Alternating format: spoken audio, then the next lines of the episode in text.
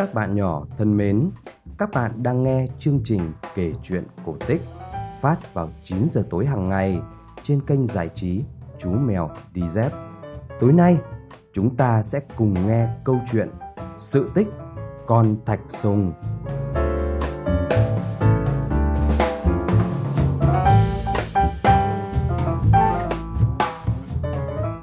Ngày xưa, có hai vợ chồng một người nghèo khó tên là Thạch Sùng. Họ sống chui rúc trong một túp lều gần chợ xin ăn qua ngày. Cuộc sống thật là vất vả. Nhưng Thạch Sùng là một người có chí kinh doanh lớn, lại có nhiều thủ đoạn.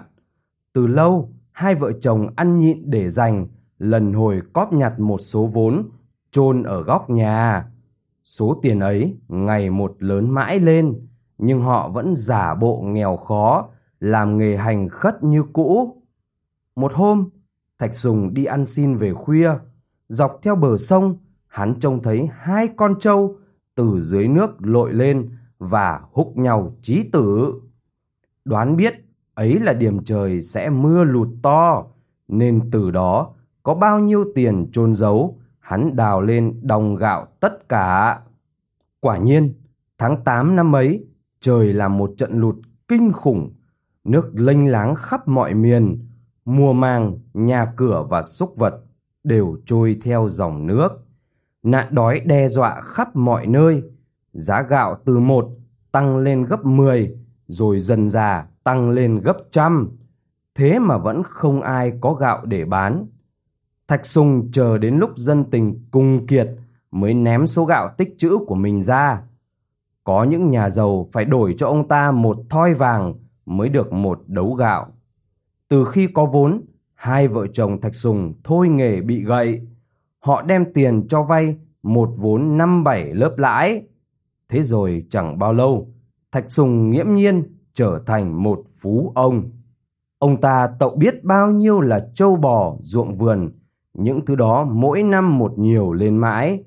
Nhưng Thạch Sùng còn có nhiều mánh khóe làm tiền khác. Ngoài việc thu lúa rẽ, cho vay lãi, ông ta còn buôn bán lớn. Thuyền buôn của Thạch Sùng rong buồm đi khắp mọi cửa biển, rồi hắn thông đồng với bọn cướp trong vùng. Mỗi một chuyến làm ăn, chẳng những được chia phần, mà hắn còn tàng trữ và tiêu thụ hộ bọn cướp những của bất nghĩa. Cứ như thế, sau mười năm, Thạch Sùng trở thành một tay cự phú, tiền của châu báu như nước như non, không ai địch nổi. Những tay thiên hộ bá hộ so với hắn chỉ bằng cái móng tay. Có tiền trong tay, Thạch Sùng rất dễ kiếm được địa vị. Hắn dâng vua bao nhiêu là vàng bạc ngọc ngà nên được vua phong tước quận công. Hắn ra ở kinh thành xây dựng phủ đệ, không khác gì phủ đệ của ông hoàng bà chúa. Trong phủ đệ của hắn có một trăm nàng hầu vợ lẽ, người nào người ấy ăn mặc toàn lụa là gấm vóc. Còn hắn và vợ con thì giờ đây sống một cách xa xỉ, đến nỗi trong nước trừ hoàng đế ra, khó có được một người nào dám sánh ngang. Hồi đó, ở Kinh Đô, có một người em hoàng hậu họ Vương. Y cũng là một tay cự phú nổi tiếng tiền rừng biển bạc và xài phí vào dạng bậc nhất. Một hôm, y gặp Thạch Sùng trong một bữa tiệc đủ các bậc vương công đại thần. Câu chuyện dần dần chuyển thành một cuộc khoe của giữa hai bên. Họ Vương nói, bọn nô tỳ nhà tôi đều mặc tơ lụa. Chúng nó đông đến nỗi năm hết Tết đến phải có hàng kho vải lụa để may mặc cho chúng mới tạm đủ. Thạch Sùng đáp, còn bọn nô tỳ nhà tôi á thì phải có lúa gạo của cả một huyện mới đủ cho chúng ăn. Vương lại khoe, bếp nhà tôi phải dùng đường thay cho củi. Nhưng Thạch cướp lời, để sưởi ấm các phòng trong mùa đông, chúng tôi phải đốt mỗi ngày hàng hòm nến. Nghe bọn họ không bên nào chịu bên nào, một vị quan khách dàn xếp, hai ngài cãi nhau như thế là không ích gì cả, cần phải có chứng cớ thì chúng tôi mới tin. Hay là hôm nào đó hai ngài hãy trưng của cải ra cho chúng tôi xem. Ai thua thì sẽ phải nộp mười thúng vàng cho bên thắng cuộc. Chúng tôi sẽ làm chứng cho, có gì đâu. Cả hai người đều khẳng khái nhận lời.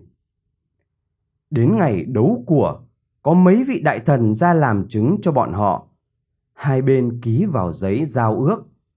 Hoàng hậu lo cho em mình thua cuộc, có phái mấy viên hoạn quan nhiều mưu trí đi theo để giúp sức.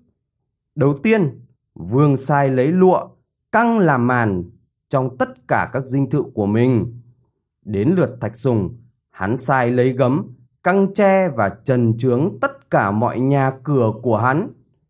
Thấy vậy, vương sai lấy thủy tinh thay ngói lợp tất cả các nhà cửa phủ đệ của y, khiến chúng trở thành những tòa lâu đài sáng choang như ngọc.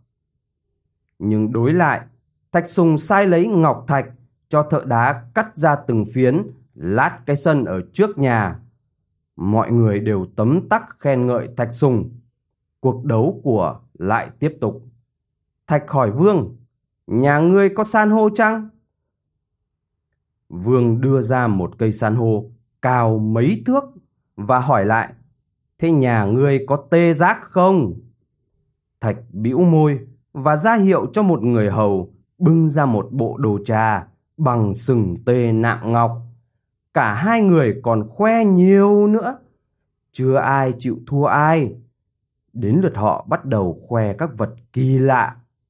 Thạch Sùng nói, ta có con thiên lý mã, mua từ bên Thiên Trúc, về mỗi ngày chạy được một ngàn dặm. Người ta xúm nhau lại và tán tụng con ngựa quý.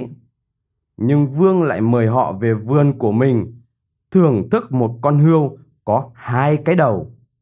Lần này, Thạch Sùng yên lặng khá lâu. Tiếng xôn xao nổi lên khắp nơi. Ai cũng tưởng Thạch Sùng đã hết cả vật quý. Nhưng bất ngờ, hắn rút trong bọc ra một viên ngọc và nói, ta có một viên ngọc. Mùa nóng đeo vào thì mát, mùa rét đeo vào thì ấm. Ta chắc trong thiên hạ có một không hai. Thấy thế, họ vương bắt đầu bối rối. Y toan sai người vào mượn hoàng hậu viên ngọc như ý để địch lại. Nhưng ngay lúc đó, một viên hoạn quan ngồi bên cạnh, nói nhỏ vào tai hắn mấy câu. Thế rồi người ta thấy vương quay sang hỏi Thạch Sùng, nhà ngươi tuy rất giàu, nhưng có đầy mà không có đủ. Ta thì cho rằng thế nào trong nhà nhà ngươi cũng còn thiếu nhiều đồ vật.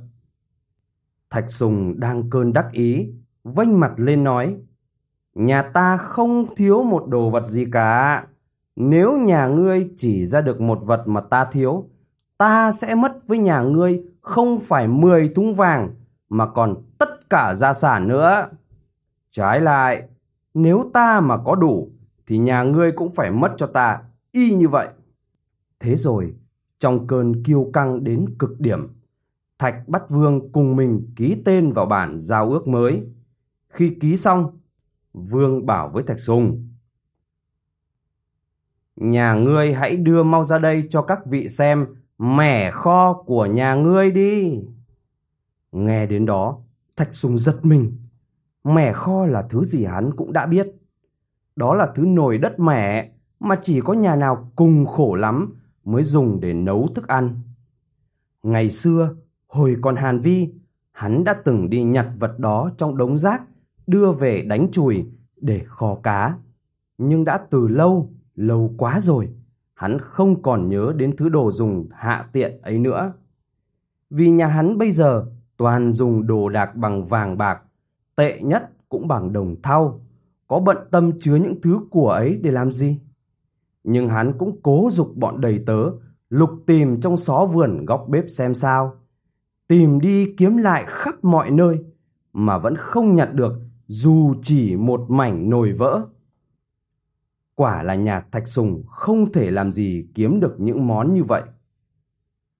Thế rồi sau đó một lúc lâu, những người làm chứng công nhận sự thắng cuộc về phía em của hoàng hậu. Thạch Sùng không ngờ mình bị thua một vố đau như thế. hắn cay đắng nhìn thấy tất cả gia sản cho đến vợ con, nàng hầu, nô tỳ đều chạy sang tay họ Vương. Còn lại một mình ngồi trong túp lều rách gần chợ, hắn tặc lưỡi, tiếc cho cơ nghiệp tự tay mình gây dựng trong bao năm, đến nay tay trắng lại hoàn tay trắng. Rồi hắn chết, hóa thành con thằn lằn, còn gọi là con thạch sùng. Loài thằn lằn này thỉnh thoảng lại chắt lưỡi kêu lên mấy tiếng thạch thạch là vì thế. Ngày nay người ta còn có câu tục ngữ thạch sùng còn thiếu mẻ kho, có ý nói trên đời khó có ai hoàn toàn đầy đủ.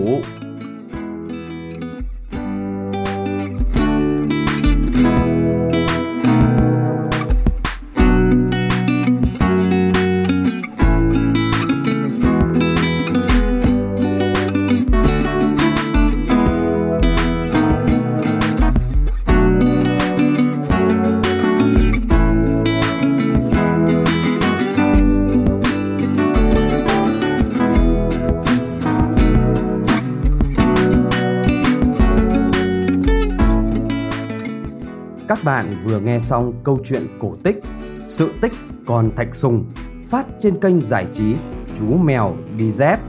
Chương trình kể chuyện cổ tích sẽ được phát sóng vào chín giờ tối hàng ngày. Bố mẹ nhớ like và subscribe kênh để bé có thể cập nhật những câu chuyện cổ tích mới nhé. Còn bây giờ, xin chào và chúc ngủ ngon. Bye bye.